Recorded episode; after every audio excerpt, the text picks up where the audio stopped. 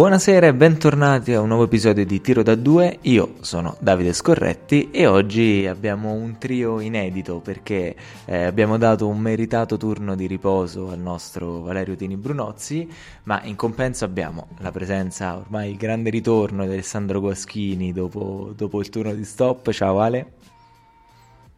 Ciao Davide, eccoci qui dopo un po' di pausa, tornati e... finalmente.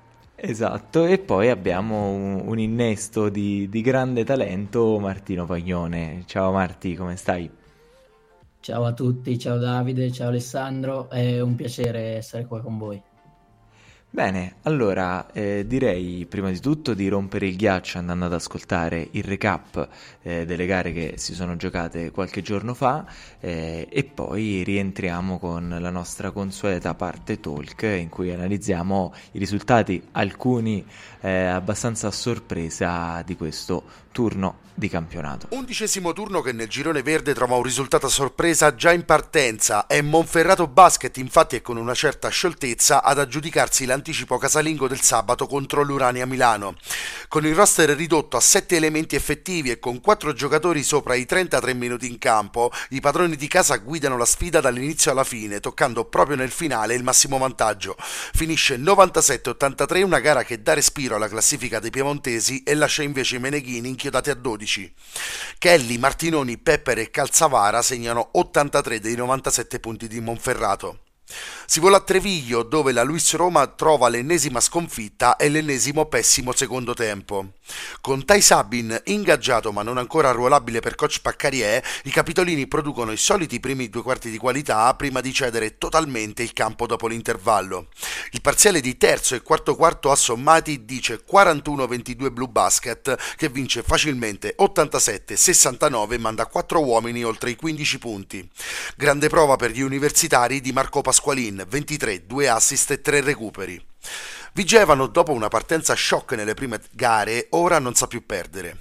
La terza vittoria nelle, nelle, ultime quattro uscite, infatti, arriva contro un avversario con tutti i gradi di nobiltà al posto giusto, una Cantù reduce oltretutto da sette vittorie nelle precedenti otto. La Elachem approccia la gara al meglio e resta davanti ai Brianzoli per praticamente la totalità del tempo. Eh, dopo aver toccato anche il più 13, però, verso il trentesimo, Cantù si rifà sotto a meno uno e sembra poter operare di lì a poco il sorpasso definitivo. È invece il preludio al momento finora più esaltante dell'annata di Battistini e compagni, un parziale di 25-10 nell'ultima frazione che manda in visibilio il pubblico di casa e regala a Coach Panza i punti 7 e 8 della stagione. Gare spaziali sia per Ike Smith che per Tyler Whiteman. I due americani mettono insieme l'enormità di 56 punti, 14 rimbalzi e 10 assist.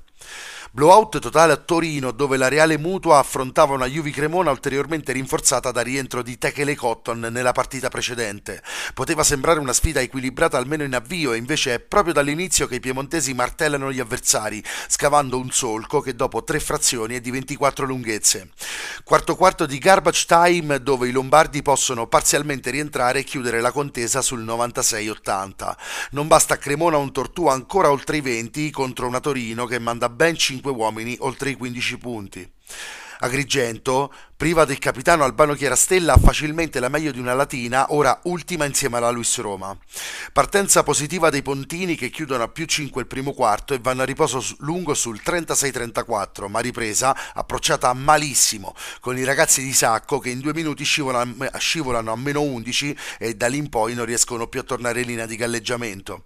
Nell'88-77 finale dei siciliani, che salgono così a 8 punti insieme a Vigevano, spiccano 3 20 ventelli, quello del solito Ambrosin e quelli dei finalmente decisivi Coil e Polakovic.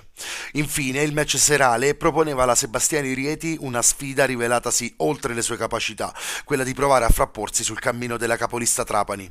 Il primo tempo è piuttosto equilibrato e si chiude su 41-36, ma anche qui la ripresa dei giochi è fatale per gli ospiti. Dal 23 al 29 i siciliani piazzano un terrificante 25-7 che li porta sul più 22 e poi sono bravi a rintuzzare ogni tentativo di rientro dei Sabini che tornano al massimo sul meno 12. La sirena finale ferma il punteggio sul 95-71. Sebastiani annichilita sotto canestro, 26 rimbalzi a 37 e 41% nel pitturato, con gli Shark che invece tirano con il 67%, distribuiscono 26 assist e mandano 5 uomini in doppia cifra. Nel girone rosso Trieste sconfigge Forlì 79-62. Partita equilibrata per tre quarti e mezzo, con i padroni di casa che chiudono subito avanti, ma all'intervallo i romagnoli riescono ad agguantare la momentanea parità. Negli ultimi cinque minuti Trieste segna qualsiasi canestro, mentre Forlì non segna negli ultimi tre minuti. Si crea così un distacco bugiardo di 17 punti che non rende giustizia all'equilibrio dei primi 35 minuti. Justin Reyes è ottimo come sempre, per lui doppia doppia da 19-15. Bene anche Brooks e Candusse con 21 punti e 17.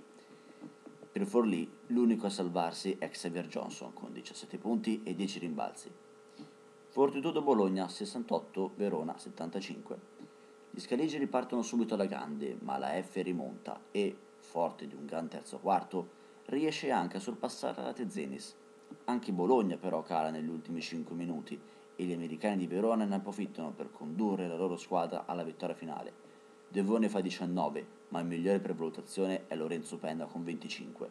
Per la Fortitudo, buone prestazioni di Pagni e Bolpin, ma rispetto al solito delude il terzetto Aradoni, Ogden, Freeman.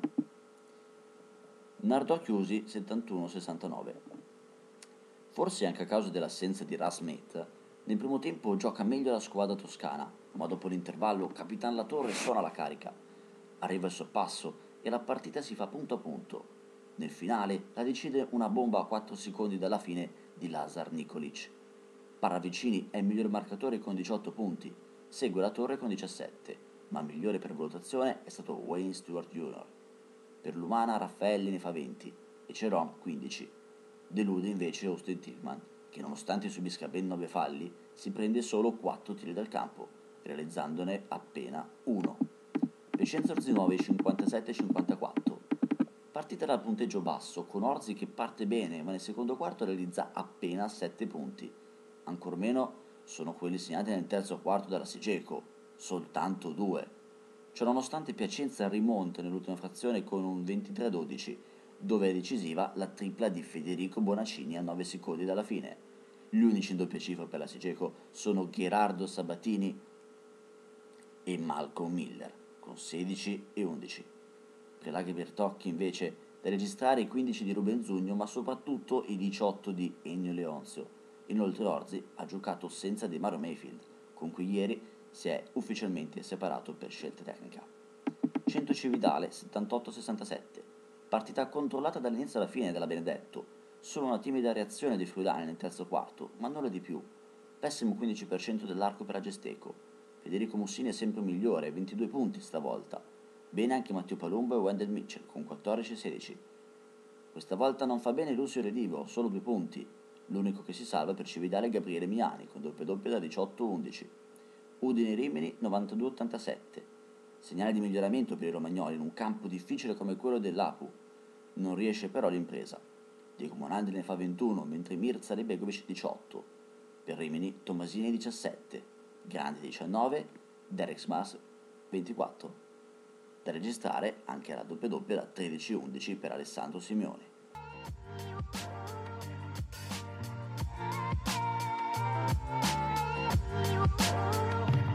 Bene, siamo tornati con eh, il nostro spazio di approfondimento.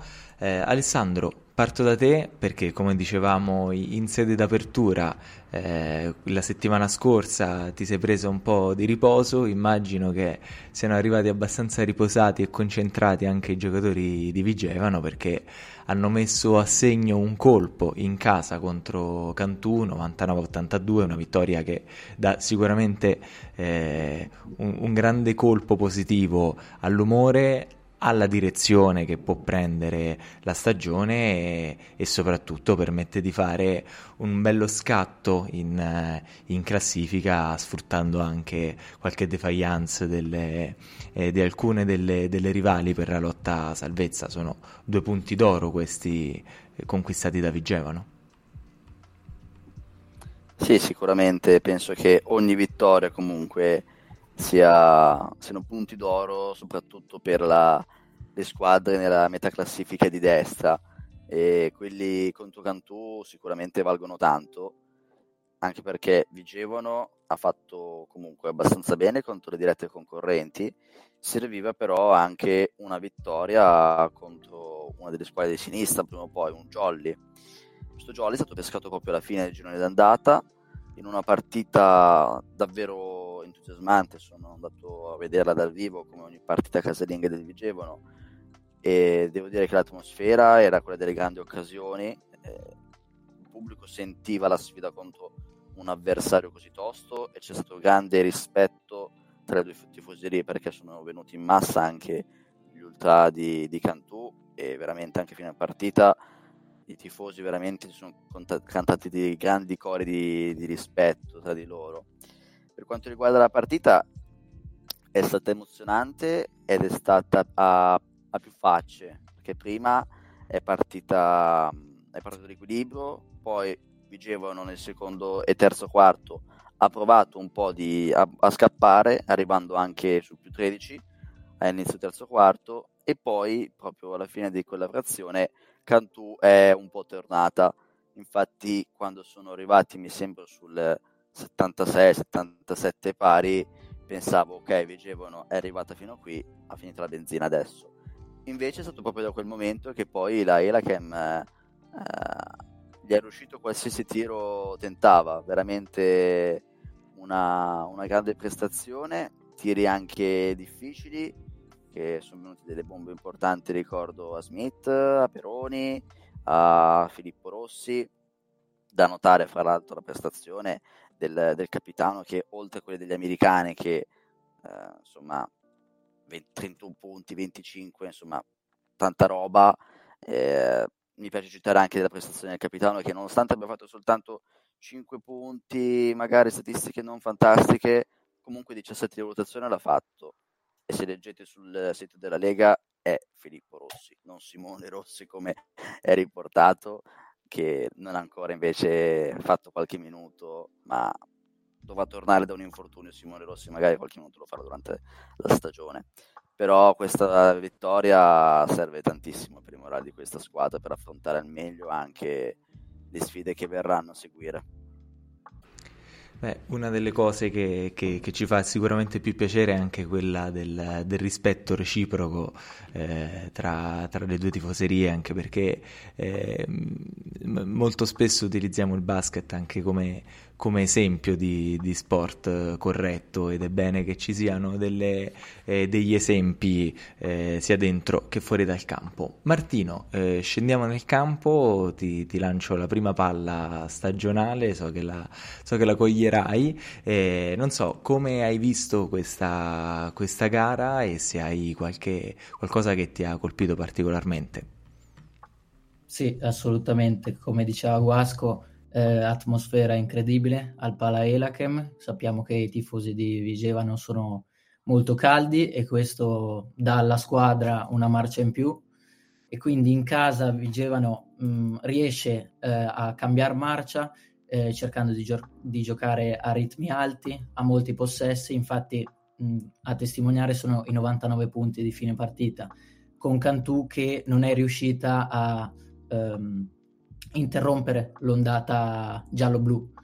Eh, appunto, come diceva Guasco, eh, i due americani divigevano clamorosi, una prestazione clamorosa da parte di entrambi. Wa- Wideman con 31 punti, 8 rimbalzi e 14 su 15 da due punti, quindi praticamente infallibile, mentre Ike Smith con una prestazione a tutto, a tutto tondo da 25, 6 rimbalzi e 8 assist per un 32 totale di valutazione e se hai eh, due americani così la vita diventa assolutamente più facile.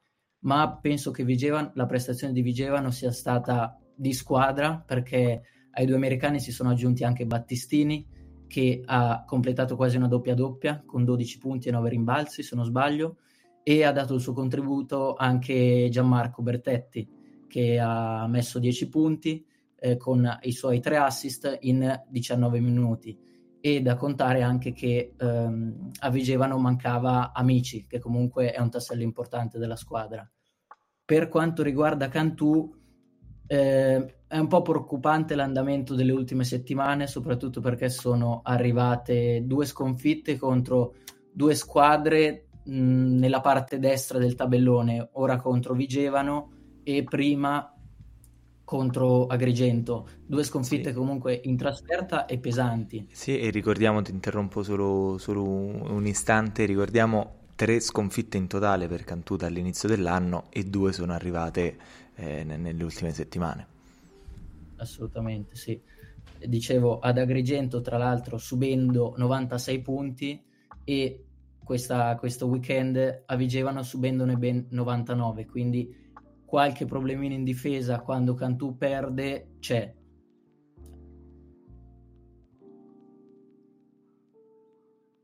Sì, scusatemi, avevo il microfono spento.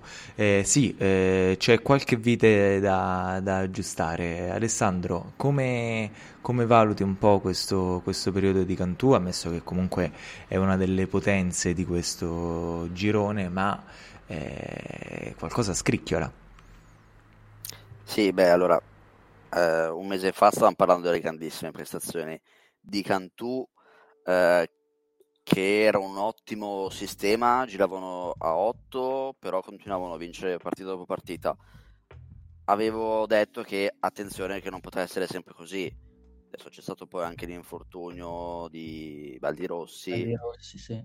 E, insomma, hanno ruotato soltanto a 7, mi sembra, domenica la benzina dopo un po' finisce, non è che tutti i giocatori possono essere perfettamente al 100% ogni partita, quindi ci può stare magari la trasferta che col pubblico magari un pochettino più, più caldo, magari sottovaluti un po' l'avversario per cercare un po' di dosare le forze con la partita, eh, poi cioè, in questi errori come è successo domenica.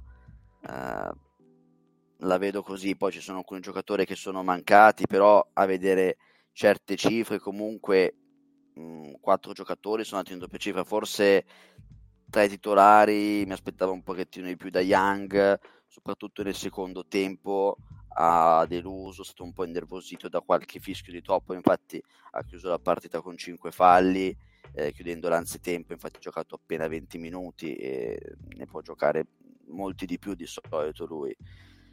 Quindi sì, hanno aggiunto Moraschini eh, ultimamente, però sono ancora un po' troppo corti.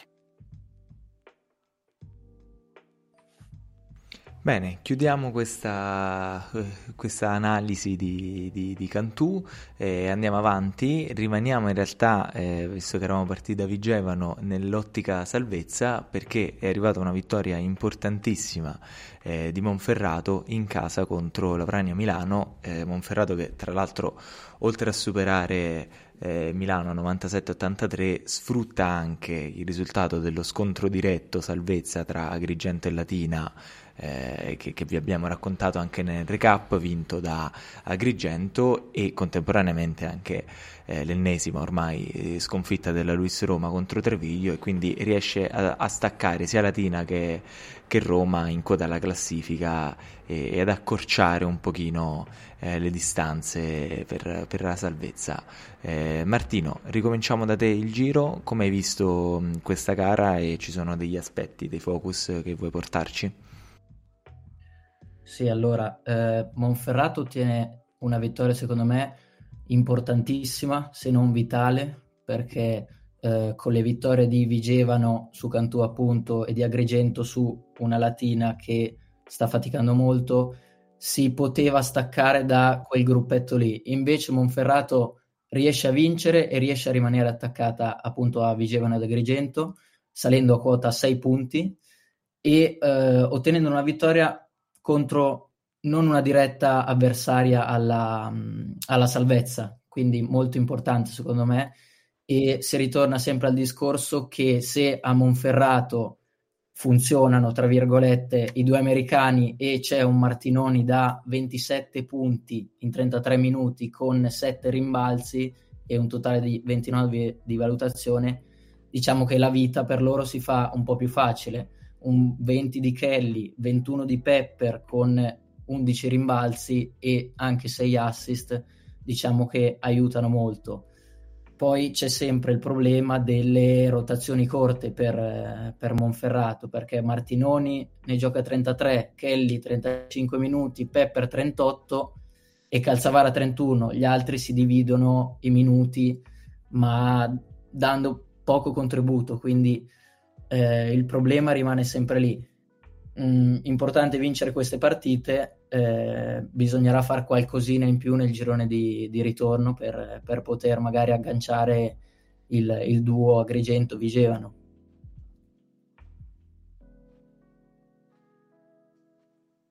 Alessandro, eh, rischia di, di spaccarsi la, la, coda della classifica oppure vedi comunque ancora un'omogeneità?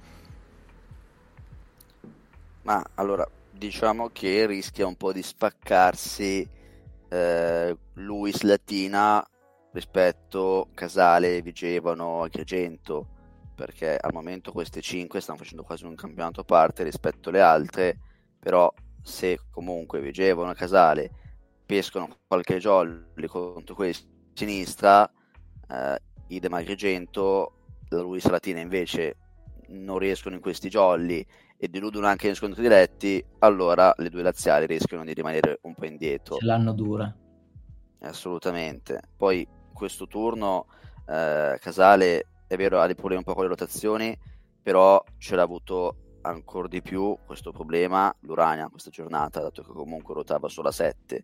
Quindi incredibilmente que- questa, questa, giornata Casale ha avuto pure un uomo in più, anzi quasi due se consideriamo pure i 4 minuti di Castellino nelle rotazioni. Eh, una vittoria che francamente non mi aspettavo, però diciamo che oltre al Martinoni super che diceva Martino, eh, scusate il gioco di parole, però eh, i, due, i, due, americani comunque, Kelly e Pepper che sono di assoluto livello, a, questi, a questo terzetto ormai si è aggiunto in pianta stabile anche Andre Calzavara che non era partito molto bene, ma penso che nelle ultime partite ormai sia diventato uno di quei titolari che a livello di punti, valutazione, è diventato sempre più uno di quelli che la decide insieme a loro tre, non più uno di quelli che fa giusto qualche statistica random, perché per esempio da, da Agustin Fabi è legittimo aspettarsi qualche punto in più, nonostante il minutaggio che fa. E all'inizio Calzavaro era un po' in quella direzione, adesso però, meno male, sta un po' diventando eh, a livello realizzativo un po', non dico come gli americani, ma sicuramente aumentato e questo fa molto bene alla squadra piemontese. Sì, condivido. Se posso aggiungere Sì, vai, vai, vai Martino, certo. Eh, molto importante per Casale sarà l'inizio del girone di ritorno, perché guardavo il calendario e alla prima di ritorno ci sarà lo scontro diretto con la Luis. Poi si giocherà contro Trapani e poi un altro scontro, altri due scontri diretti, prima contro Vigevano e poi contro Agrigento. Quindi penso che le prime giornate del girone di ritorno di, di Monferrato eh, possano essere decisive per il proseguo della, della loro stagione. Sì, eh, sì, assolutamente, e anche perché eh, non dimentichiamo che eh, c'è un bottino di punti da fare eh, in questo momento prima che eh, i due gironi si, si, mischino tra loro e, e arrivare con eh, diciamo un'ancora di, per, per, per, riuscire a, a rimanere a galla ci sembra abbastanza fondamentale, soprattutto se, se, si considera che la lotta nella parte finale della stagione sarà davvero agguerrita per, per riuscire a, mantenere la serie a due. Passiamo al, al girone rosso eh, e lo apriamo con l'analisi di una squadra che colpevolmente abbiamo dimenticato più volte, o meglio, non dimenticato, ma eh, l'urgenza di cronaca e, e, i vari ospiti ci hanno portato a parlare di altri orga- argomenti, però è venuto il momento di dedicarci anche a Nardò e ad analizzare le, gli ultimi risultati di questa squadra che viene da sette vittorie consecutive. Era partita 0-4, è riuscita eh, a riportare ben dritto il timone eh, di questa stagione e in questo momento si trova a 14 punti, eh, solo 4 punti dalla vetta occupata in solitaria dalla Fortitudo Bologna che viene tra l'altro dalla sua prima eh, sconfitta in casa in questa stagione. Eh, Alessandro, partiamo da te e poi Martino subito a rotazione. Eh, al di là della partita eh, che c'è stata questa domenica, eh, quali sono gli aspetti che Nardò ha corretto dall'inizio della stagione e quali sono i, i punti fermi che si stanno dimostrando? Beh, penso che comunque Nardò si sia rafforzata già dall'inizio ho subito capito che qualcosa andava modificato e qualche innesto è stato fatto. Mi viene in mente a Jacopo Borra che mm, è stato reintegrato, che non l'avevano confermato l'anno scorso, poi alla fine è stato eh, riaggiunto ad ottobre, anche Baldasso poi è arrivato, quindi qualche piccolo innesto che può far bene alle rotazioni c'è stato e questo comunque fa capire che vo- non voleva abbandonare il treno sin da subito questa squadra. Non so se anche loro si aspettassero però un, una reazione così, così, forte, neanche forse nelle più eh, rosee aspettative. Però effettivamente Nardò è una squadra molto interessante, soprattutto ha 3-4 giocatori molto validi. I due americani sono di assoluto livello, anche se adesso sta facendo a meno di Ra Smith in questo periodo. E c'è Antonio Iannuzzi che sta andando quasi avanti di molto vicino alle, alle triple doppie, eh, anche se questa giornata ha, ha deluso rispetto al solito, eh, un po' limitato dai falli, diverse palle perse, a livello realizzativo non ci è preso molto, però nelle altre partite è stato un elemento molto fondamentale. Eh, poi il capitano Andrea Latorre eh, conto chiusi eh, si riesce a caricare eh, si è riuscito a caricare la squadra sulle spalle nei momenti di difficoltà ma poi negli, viene in mente a tutti anche il canestro pazzesco che ha fatto sulla Sirena dalla sua metà campo che è valsa la vittoria a Verona. Clamoroso. Davvero pazzesco ma poi ci sono anche quei giocatori come Nikolic che te la risolvono come è successo appunto domenica contro Chiusi eh, nel, con la bomba quasi sulla Sirena. Insomma è una squadra che sono degli elementi molto interessanti ci sono delle bocche di fuoco che si possono accendere in diverse fasi della partita giusto citare quindi anche Parravecini che ha giocato benissimo anche lui domenica quindi a inizio anno l'avrei data in zona playout per la difficoltà del, del girone però ormai sta facendo un bel bottino per consolidarsi nella, nella classifica nella metà di sinistra. Sì, Martino, ti aggiungo un'ulteriore domanda. A questo punto eh, è una squadra che può ambire con, eh, con certezza ai playoff o c'è ancora qualcosa che manca?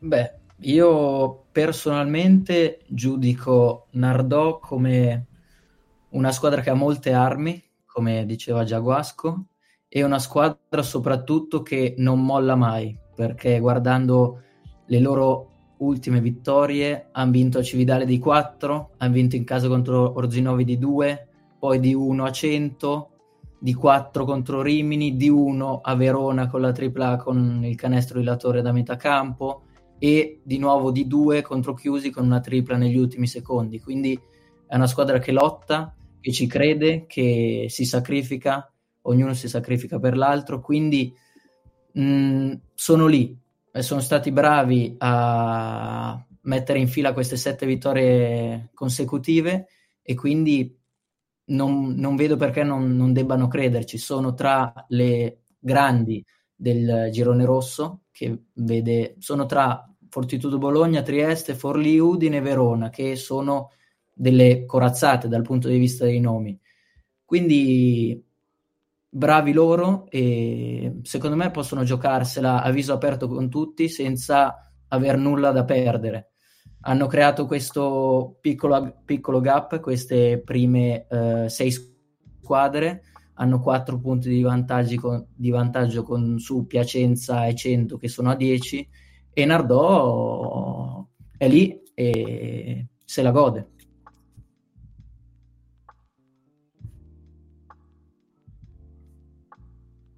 Eh, ricordiamo anche che la, la prossima partita eh, che si giocherà sarà contro Udine, quindi eh, una, una, bella prova anche per, per provare a dimostrare nella, nella, gara delle 20 e 30 eh, qual, qual, qual, è il livello alla, alla quale la, la, squadra vuole ambire. Andiamo avanti con, con l'ultimo. Sì, sì, vai pure, vai pure. Ok, scusami con il calendario sotto mano ti posso dire che Nardò giocherà la prossima a Udine, poi contro Forlì in casa, poi contro Trieste in casa e poi andrà a Bologna contro la Fortitudo. Quindi, Quindi... quattro prove veramente eh sì. che ci faranno vedere di che pasta è fatta questa squadra e se potrà reggere i ritmi delle, delle migliori del campionato. Delle migliori, tutto, sì. È anche perché co- comprendiamo lo 0-4 di, di, partenza, visto che ha affrontato praticamente le, le, le quattro squadre più ostiche eh, fin dall'inizio, anche se devo dire, eh, nel caso in cui dovesse ripetersi un copione simile, magari provando a strappare qualche punto in una di queste di queste gare, poi la, la situazione per Nardò diventerebbe davvero rosea e soprattutto in una prospettiva anche emotiva e di slancio verso la seconda parte della stagione, terminare con delle gare che sono più in discesa o comunque senza avere eh, dei, dei, colossi da affrontare nella parte finale della, della, prima sezione di campionato permetterà comunque alla squadra di arrivare così come è adesso con, con le ali ai piedi e di avere anche uno slancio non solo tecnico e, e, e e strategico ai fini della classifica, ma anche emotivo e sappiamo benissimo quanto sia importante questo, eh, soprattutto quando poi eh, i canestri diventano più pesanti. Volano sulle ali dell'entusiasmo. Esatto, e un'altra squadra che, che sta volando abbastanza eh, è Trieste, perché Trieste eh, vince uno scontro diretto eh, importantissimo contro Forlì, 79 a 62, eh, raggiunge a pari punti eh, Udine eh, e la stessa Forlì superata, quindi si trova in seconda posizione per via del vantaggio negli scontri diretti e è solo a due punti della, della Fortitudo Bologna sfruttando lo stop che vi dicevamo prima. Alessandro, eh, Trieste-Forlì l'abbiamo tenuta come, come ultima gara, big match, che partita è stata? È stata una partita molto equilibrata fino a un certo punto. A vedere dal risultato non sembrerebbe proprio, ma se uno guarda tutta la partita, cosa vede? Mm, vede una Triesta che è partita bene, eh, poi Forlì ha provato un, una reazione, c'è riuscita, l'equilibrio retto fino a 3-4 minuti dalla fine. Eh, negli ultimi 4 minuti c'è stata soltanto la squadra di casa. Mm, non so per quale motivo Forlì, non, so, non dico abbia abbandonato il campo anzitempo, però non so se aveva fretta di tornare a casa, ma non ha praticamente giocato, quasi non ricordo eh, mi sembra che abbia fatto gli ultimi tre minuti senza fare nemmeno un canestro.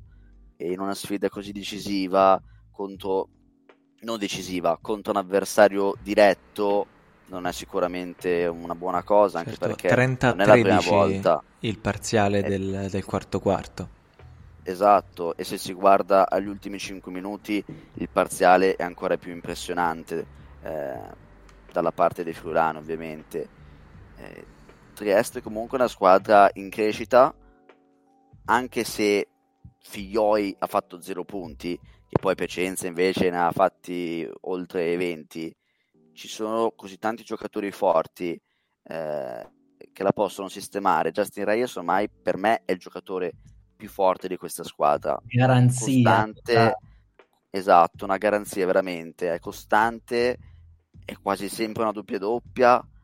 Poi Brooks ha avuto le difficoltà iniziali, ma penso che dopo quella bomba che ha messo allo scadere eh, nel derby sia diventato un altro giocatore, o meglio, gli ha dato una fiducia in se stesso maggiore e riesce a fare le sue cose anche a livello di numeri si vede. Poi comunque ci sono sempre quel nucleo di giocatori da Serie A1 che si fanno sentire per questa categoria, i vari Candussi, Ruzier, Vildera, anche Stefano Bossi che secondo me potrebbe giocare pure qualche minuto in più per il giocatore che è sempre stato. Però è una squadra veramente, veramente buona che io quasi la preferisco con la Fortitudo, che ha vissuto un ottimo momento iniziale, però nel lungo periodo la vedo un pochettino più pronta per la categoria. Allora Martino, ti lancio una, una domanda un po', un po', più complessa eh, perché tra dieci giorni ci sarà... Aspetta, ci sarà l'ambulanza che passa un attimo. Aspettiamo, aspettiamo che passa. Questa è è la prima puntata per te, ma gli altri lo sanno bene, cioè abito vicino all'ospedale, quindi esatto. Corretto. Ecco. Okay. Cioè, l'Inter ha pareggiato. Sì, quanto stanno? 3 a 3. Ma no. La miseria. Ancora l'86esimo. Ok, allora, eh, Vado. Vai. Martino, ti lancio una patata bollente perché ti faccio una domanda che, che ti richiede di fare una previsione nel futuro. Tra dieci giorni eh, ci sarà uno scontro ad altissima quota perché Forlì ospita in casa la Fortitudo Bologna. Eh, potrebbero arrivare a pari punti e potrebbe esserci addirittura un sorpasso da parte di Forlì oppure vedi questa squadra come potenzialmente diciamo mm, eh, che, che rischi potenzialmente di perdere qualche punto per strada? Allora, detto sinceramente, non è un grandissimo momento per entrambe, sia per Bologna che per Forlì. Hanno perso entrambe questa giornata, ma è già da qualche, da qualche turno che danno dei segni di cedimento. La Fortitudo ha perso abbastanza male nell'ultima in casa contro, contro Verona segnando solo 68 punti, avendo poco, molto poco da Aradori e dagli americani, e trovando eh, qualche risorsa dalla panchina che finora era mancata, però serve, serve qualcosina in più, secondo me. Anche Kaya non è, non è molto soddisfatto della, della, situazione, quindi vedremo come, come si evolverà la stagione della, della Fortitudo. Per quanto riguarda Forlì, mh, mm, Martino eh, penso abbia una squadra solida dal punto di vista eh, Johnson, secondo me, è quasi una garanzia come, come Reyes, perché anche questa settimana ha messo referto una doppia doppia ma già a fine primo tempo, se non sbaglio, aveva accumulato 17 punti e 9 rimbalzi e poi si è fermato nel secondo come un po' tutta la squadra. Quindi secondo me Johnson quando è in giornata, quando è in forma può essere devastante. Eh, c'è da vedere se eh, gli altri, il supporting cast, diciamo, eh, gli vada dietro, gli andrà dietro. Eh, Martino dovrà essere bravo a mh, tenere le redini della, della, squadra e fare in modo che eh, questa situazione non, non, peggiori perché vedo Allen che ha messo 15 punti ma oltre i due americani a Cinciarini che ne ha messi 11 in 18 minuti gli altri hanno dato veramente veramente poco alla causa. Quindi eh, c'è da ritrovarsi c'è da ritrovarsi un po' secondo me per, per Forlì. Eh, mentre Mm, mo- vedo molto molto bene Trieste che con queste cinque vittorie di fila si rilancia eh, dopo aver vinto a Piacenza con tripla allo scadere di fi- quasi allo scadere di Figlioi e dopo aver vinto eh, in casa il derby contro Udine con tripla e tabellata di, non dichiarata di Brooks allo scadere è come, come risorta quindi tra se devo fare un confronto tra le tre quella che vedo meglio è Trieste in questo momento eh, Forlì e la Fortitudo vediamo nelle prossime giornate. Alessandro, io, io concordo, concordo, con te. Eh, Alessandro, tu che cosa ne pensi? Sì, sono, sono abbastanza d'accordo con, eh, con, l'opinione di Martino. Eh, alla fine, secondo me, Forlì è un gradino indietro rispetto a queste. E al momento è terza, però eh, vedo... Sarà che negli scontri diretti ha un po' deluso, però le varie Udine e Verona mi piacciono un pochettino di più rispetto a Forlì. Poi magari è un gusto personale, però da quello che mi hanno dato in questo girone d'andata ho questa sensazione, vedo mh, queste due squadre un pochettino più pronte eh, rispetto a Forlì, oltre alle prime due in classifica. Eh, poi potrei essere smentito tra poche settimane, però io la vedo in questa maniera. Ricordiamo che Forlì ha perso male sul campo della Fortitudo, ha perso contro Verona anche e anche contro Udine, quindi sì, come... No, scusate, ha perso contro... No, contro Udine ha vinto, ha vinto di ha vinto, sì, di Udine ha vinto in casa sì. in misura. Però sì, negli scontri diretti Forlì forse sente la pressione e, e anche, come dice Guasco, mh, mm, nel complesso un po' più indietro rispetto queste, alle prime della classe. Però eh, rifacendoci al discorso del derby con la Fortitudo del 10 dicembre, un derby è sempre un derby, sappiamo che il tifo di Forlì è caldissimo, e così come quello di, della Fortitudo, quindi mh, mm, sappiamo che sarà una bella partita e sarà combattuta.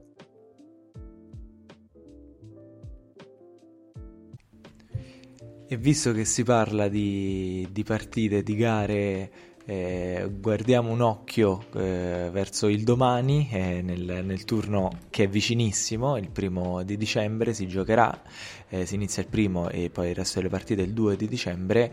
Eh, partiamo con, eh, come al solito con i nostri consigli per, per il prossimo turno, girone verde, comincio io. Eh, ottica salvezza, visto che ne abbiamo parlato in questa puntata, Monferrato eh, sarà attesa al Palatiziano dalla Luis Roma, Luis Roma che eh, ha, ha, tutto l'interesse, così anche come uno dei suoi dirigenti ci ha raccontato nel, nell'ultimo episodio, prima di questo ospite qui a Tiro da Due, ha tutto l'interesse di provare quantomeno a riaprire questo campionato. Quindi la mia partita consigliata è al fondo della classifica, ma sappiamo bene che spesso le partite al fondo sono quelle più, più combattute e che riservano anche maggiori sorprese. La mia è Luis Monferrato.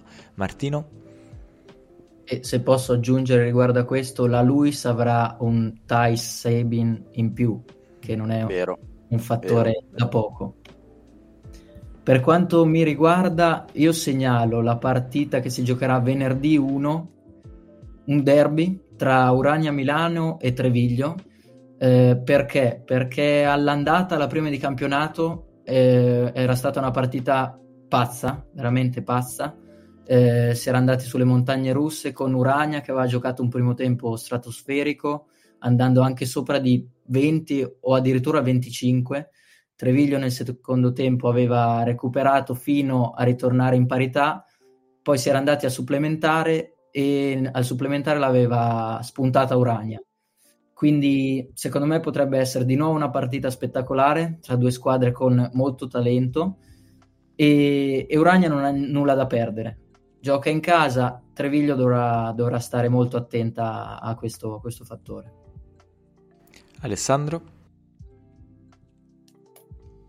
Io invece vado di Cantù Juvi perché insomma abbiamo parlato prima di questa piccola flessione che sta avendo Cantù e sono proprio curioso di vedere la prossima partita che affronterà in generale, soprattutto contro la Juve, dato che comunque è sempre comunque un derby lombardo e la, la Juve quest'anno l'abbiamo più volte citata come una squadra in grande crescita rispetto all'anno scorso, un grandissimo Tortu che è il miglior giocatore per media, ancora meglio degli americani, Techele Cotton che deve ancora riprendersi, un Medford comunque molto buono, qualche giocatore che comunque si può accendere durante la partita, quindi come rotazione le vedo bene rispetto a Cantù che invece, come detto prima, gli manca qualche uomo a rotazione.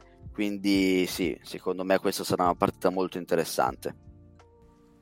Ok, passiamo al girone rosso, andiamo in conclusione. La, la sfida che io vi consiglio è abbastanza banale, ne abbiamo parlato a lungo fino adesso, è lo scontro tra Udine e Nardò che eh, sa già di, di playoff a un odore di, di, di, scalata verso le parti più nobili della classifica. Martino, a te? Io invece vado su una sfida, eh, un crocevia per la squadra di casa che è Rimini Piacenza. Rimini eh, ha esonerato, come sappiamo, l'allenatore Ferrari, è subentrato dell'Agnello che non ha, non ha iniziato bene. Eh, quindi Rimini in casa con Piacenza si gioca al tutto per tutto. Se non dovesse vincere, rimarrebbe ferma a 4 punti, Piacenza salirebbe a 12 e, il treno secondo me per Rimini si fa difficile da prendere quindi è una gara assolutamente da vincere penso che Rimini in casa abbia un fattore campo eh, molto importante e potrà giocarsela su quello ma Piacenza è sempre pronta a fare a, a rubare una vittoria Alessandro, a te l'onore dell'ultima. Sì, io vado un po' a sorpresa su Chiusi Fortitudo, perché può sembrare una partita scontata e magari lo sarà anche, però vedendo le ultime partite di Chiusi, comunque anche se le ha perse, se la sta lottando. E vabbè, contro Piacenza comunque l'ha vinta. E contro Nardò c'era quasi. Insomma, vedo una squadra comunque in crescita dopo delle difficoltà iniziali e potrebbe anche fare lo scherzetto in casa contro una Fortitudo che magari dopo un buon inizio potrebbe cominciare un po' ad adagiarsi sugli allori e ad inceppare in qualche difficoltà, magari delle prime difficoltà di questa stagione partita a bomba. Eh sì, magari anche un po' di, di stanchezza fisica e, e, abitudine alla vittoria, anche se conosciamo bene le, le ambizioni della, della, squadra bolognese. Bene, prima di salutarvi e di darvi appuntamento tra qualche giorno per eh, con il prossimo episodio per analizzare eh, non solo le gare che vi abbiamo appena consigliato, ma anche tutto ciò che ci avrà colpito e sorpreso del prossimo turno di campionato. Eh, mi piace sponsorizzare il nuovo contenuto che trovate sui nostri canali social di Quinto Quarto. Vi consiglio, se già non lo fate, di andare a seguire la nostra pagina Instagram e la pagina Facebook perché c'è una nuova rubrica eh, curata proprio da eh, Martino Pagnone, One on One, dedicata all'analisi statistica delle, delle sfide più importanti di Serie 2. Martino, se vuoi proprio come chiosa finale descrivere il tuo lavoro social e poi andiamo in conclusione. Sì, volentieri. Eh, diciamo che è un lavoro eh, che unisce le migliori partite di giornata alle migliori prestazioni dei vari giocatori, quindi eh, un uno contro uno tra i giocatori migliori di queste squadre eh, e si confrontano con statistiche, numeri eh, per vedere chi sarà l'MVP di giornata. Bene, eh, vedremo chi sarà l'MVP della prossima giornata, è tutto da scoprire, io vi do appuntamento al prossimo episodio. Ciao ragazzi. Ciao a tutti, ciao Davide, ciao Alessandro, alla prossima. Ciao Davide, ciao Martino.